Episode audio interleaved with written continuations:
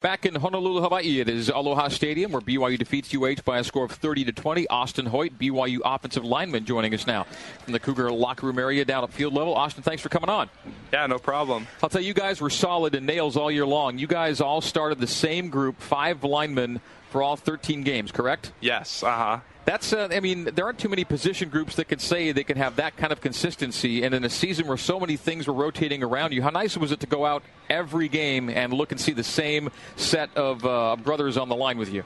Well, I know for me, it was definitely just very comforting to see. I mean, like Kian, Tuni, Tejan, and Shoaf all just on the same line every game. And I feel like our camaraderie just throughout the season got stronger and stronger. We were just able to do a lot just do really well in our chemistry and working well together. Well, Austin, uh, I thought uh, you guys were great again tonight. Now, I was concerned about how Hawaii would jump in and out of defenses and they would bring safeties and everybody, linebackers, and fire them. Uh, tell me how you were so successful in being able to block those guys that way. Well, a big thing Coach Empey helped us on this week was just like really stepping the right way in the direction of the play and not like firing out straight ahead, but kind of uh-huh. taking the sideways step and reading it to see if a linebacker was coming, if our defensive end was slanting with us. And just because of that, first, like we call it a read step, we're able to just read the defense a lot better and see when guys were blitzing, when guys were slanting off the edge. So Hawaii's number 22, uh, Saint Juste, is basically the only guy they truly ran as the number one tailback all year, and he had a 15 yard, se- 1500 yard season.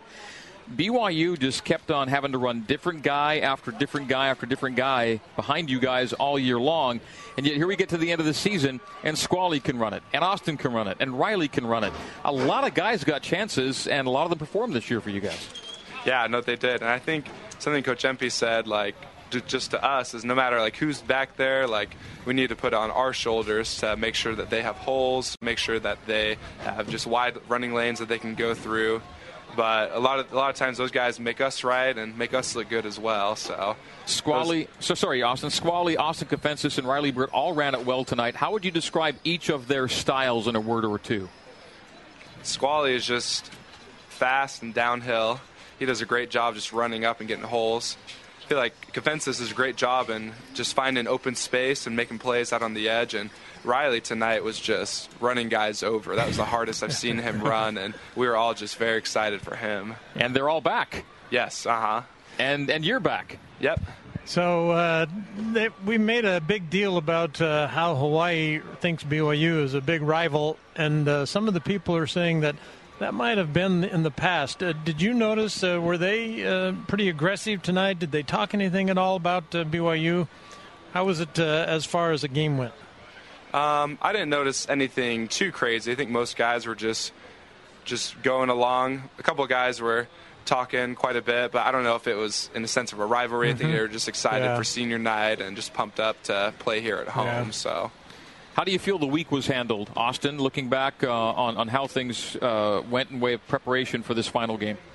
I feel like we did a good job. I feel like most of our practices and our meetings, people were focused like in those times and then enjoyed the breaks when we had them. I feel like when it, when it was go time, everyone came together and just made sure they were focused and got things done. Now, did you get out on a scooter no, I actually went to the beach most of the time, but I saw all the guys on scooters throughout the day. They kept honking at me.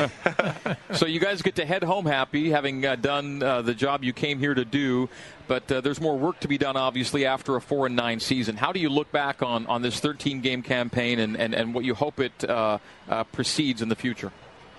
Well, I think we can just we can take a lot of things away just from this season, just knowing that in the off season we just need to work extra hard and just have that in the back of our minds that we don't want a four or nine season again. We need to push ourselves more in the off season, be able to study the plays more and do more in this off season so that we can be better prepared for this next season.